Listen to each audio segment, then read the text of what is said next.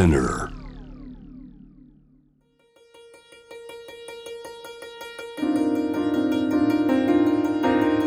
Welcome to Notebook, your guide to art, culture, and tourism here in Tokyo and throughout Japan. I'm Stuart Monroe, and around this time each Monday, Wednesday, and Friday, I'll bring a selection of local news and views.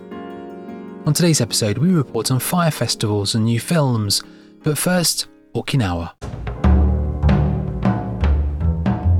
It's been announced this week that the United States will send a unit of Marines to Okinawa, defensive islands in the remote southwestern Senkaku region. It will take several years before the deployments are in place, but their imminent presence there comes as China's own presence in the East China Sea intensifies. But the plans could trigger a backlash from locals. Roughly 70% of the island is already used exclusively for US installations.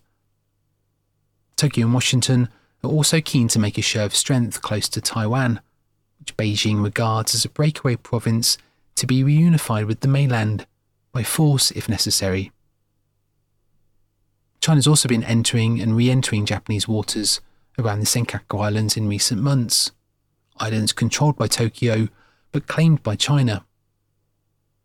The Japanese government has pledged to strengthen its own forces on the island too as part of its three key defence documents published last month to defend what it called the greatest strategic challenge.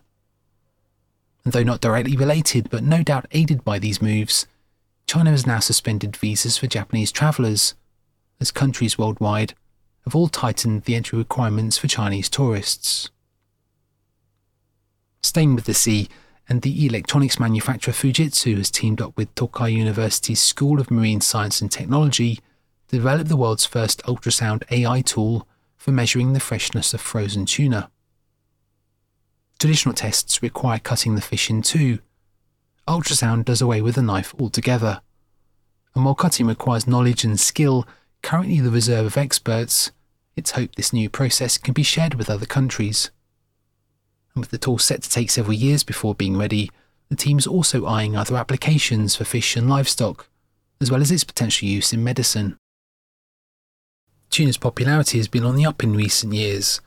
The marketing research firm Global Information predicts the global tuna market will grow from just over $40 billion in 2021 to almost 50 billion by 2027.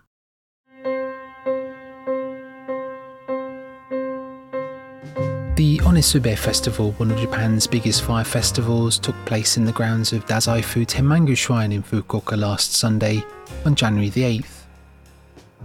Set against the night sky, hundreds of locals gathered to welcome in a prosperous new year. The festival got underway at 8.30 that evening, with fire carried over bridges that span the Shinjike Pond in the heart of the temple grounds. The event is part performance and part ritual, with one team gathering at one end dressed in costume as man-eating giants, with another group protecting them gathered in front bundles of straw set alight and torches carried to fan their flames. The costume group, driven to the temple, are then smoked out and captured one by one as they flee. The culminating haze of smoke and drama make for a mysterious and stirring display. With the smoke gone and flames extinguished, festival goers pick up pieces of what's left of the scorched hall and return home, offering up charred pieces to protect their own homes from the threat of fire. The Onisube festival has been held ever since 986 and is ingrained in the local culture of Fukuoka. And as this part of rural Japan looks ahead, so too do others. Ahead of this October's International Documentary Film Festival in Yamagata, some three hours north of Tokyo, screenings are taking place from this week onwards for anyone able to make it. Shinsuke Ogawa's Forest of Oppression from 1967 is being shown this Friday at the Yamagata Documentary Film Library there and combines archive footage that chronicles the student barricades of that period.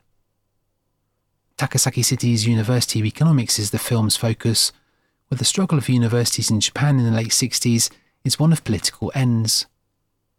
But Takasaki and Gunma Prefecture pictures the vigour and violence of students in smaller, lesser known parts of the country, all bristling at events in Tokyo an hour away. Previous screenings this week on Monday included the 2008 German film Apollonovka shot in Ukraine's Sevastopol Bay, as well as the Swedish film Transnistria from 2019, which follows a young girl living in a country that lends the film its title, a country bordering both Ukraine and Moldova. Both films give a sense of what to expect later this year when the festival returns, the last of which was online in 2021, with the last in person screenings held in 2019. Speaking of film, Hirokazu Koreeda returns to screens this year. First is his latest offering titled The Makanai Cooking for the Maiko House, a Netflix series and live adaptation of Aiko Koyama's hugely popular manga Kiyo in Kyoto. His other project is the upcoming film Monster, and that's due to be released later this year.